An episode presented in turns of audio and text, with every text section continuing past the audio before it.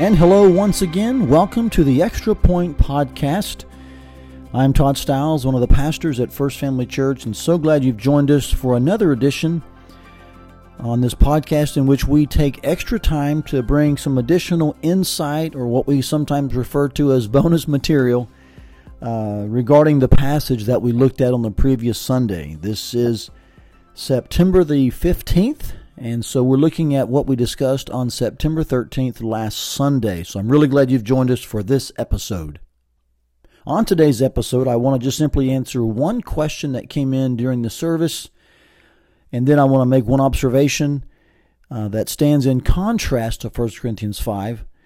So let's begin with this question that came in. We answered several in the service, by the way. Here's one we did not get to. This person asks You mentioned the government is instituted as authority in Scripture. What would you say about areas of government, such as recently in California, where they forbid the church to meet? In the simplest of terms, I would say that when a government's laws and decrees violate and forbid us from obeying God's laws and decrees, then we will obey the higher law. And I would appeal simply to the record of Acts for the example of this. It was Peter, of course, who told those who arrested him uh, that whether or not they thought it was right for him to preach or not, he said, We will obey God and we will preach the gospel. And I'd remind you that it was that same person who said that, uh, Peter, who later would write that we should uh, be submissive to uh, the emperor, uh, to uh, honor the king.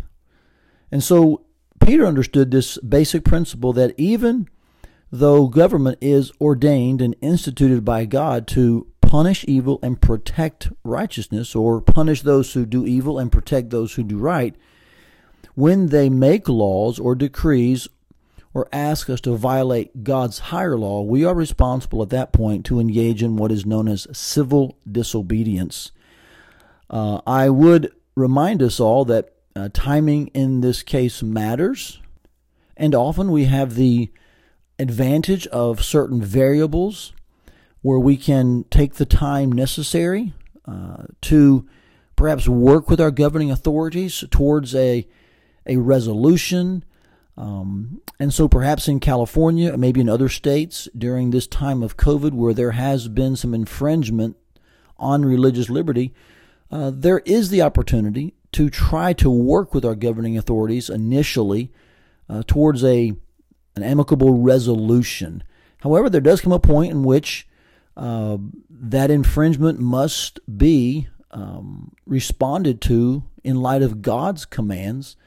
And I think that's what Pastor John MacArthur has uh, um, now gotten to, so to speak, uh, where he felt like he did all he could to work with them, and it was time to take a stand on higher values and higher commands and higher calls. I will admit to you, not everyone agrees with his timing on that.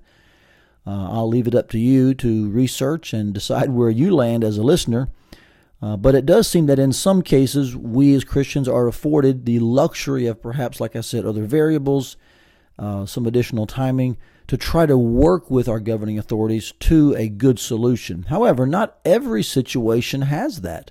Sometimes on the spot, we are uh, faced with a difficult and often dangerous decision to obey God or a governing authority that has placed upon us um, a requirement or decree or command that is um, expressly against God's command and decree. And in those cases, we should not hesitate to realize that we actually answer first and foremost to God and must obey Him.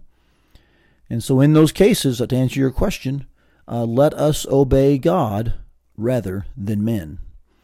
Now, on to my second observation for today's podcast, and that is um, a verse of Scripture that actually gives us the, the other side of the church discipline coin. Now, we've been talking about this topic for a couple of weeks already, and we've been using 1 Corinthians 5 as our base text. And understand that 1 Corinthians 5, uh, the, the entire fundamental um, uh, what shall we call it, um, tone of the chapter is that there is a man who is unrepentant about his incestuous sin. And so it forms the basis for the chapter um, and, and Paul's reaction and Paul's response and how he calls the church to action. But there is a scripture verse that actually shows us what it's like when someone is repentant, and it's Galatians chapter 6 verse 1. And here's what Paul would write in this beautiful verse. He says, "Brothers, if anyone is caught in any transgression, you who are spiritual should restore him in a spirit of gentleness, and keep a watch on yourself lest you too be tempted." I think this verse gives us a wonderful picture of the opposite of 1 Corinthians 5. In other words, here's someone caught in a transgression, a sin. They're overtaken, as one translation says, but their response seems to be of repentance. They seem to respond humbly and confess. And so Paul here says that the, the response now should be let's restore that one. And the word restore means to uh, most literally set a broken bone. It means to put something back in place. And those that are engaged in that should do that with a humble attitude. He calls it a meek spirit or a meek attitude. Uh, you know, looking at yourself, knowing that you are uh, as easily tempted as they were. And so I love the way Galatians 6 1, of course, written by Paul, just like 1 Corinthians 5 was, both inspired by God, it shows us though the other side of the church discipline coin. And what I would say to you is that 1 Corinthians 5 shows us the action of church discipline, whereas Galatians 6 1 shows us the result of the process of church accountability. It seems that in Galatians 6 1, there is this consistent communication and accountability between uh, a group of people in some way.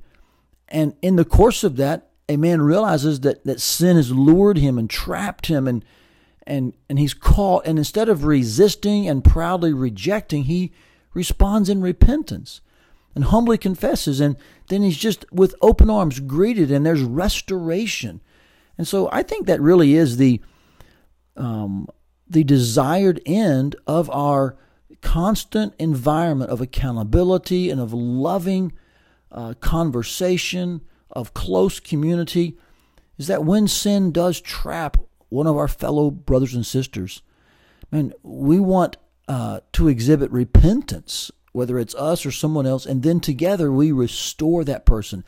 What what a much better ending that is. What a more beautiful picture that is than the one in 1 Corinthians 5, where someone's feet is so steadfastly cemented in pride and rejection that uh, that all the church now is left to do after months and possibly even a year of just entreating with love and and appealing for repentance, all the church is now left to do is to remove them from the benefits of the fellowship. Oh, I just encourage you.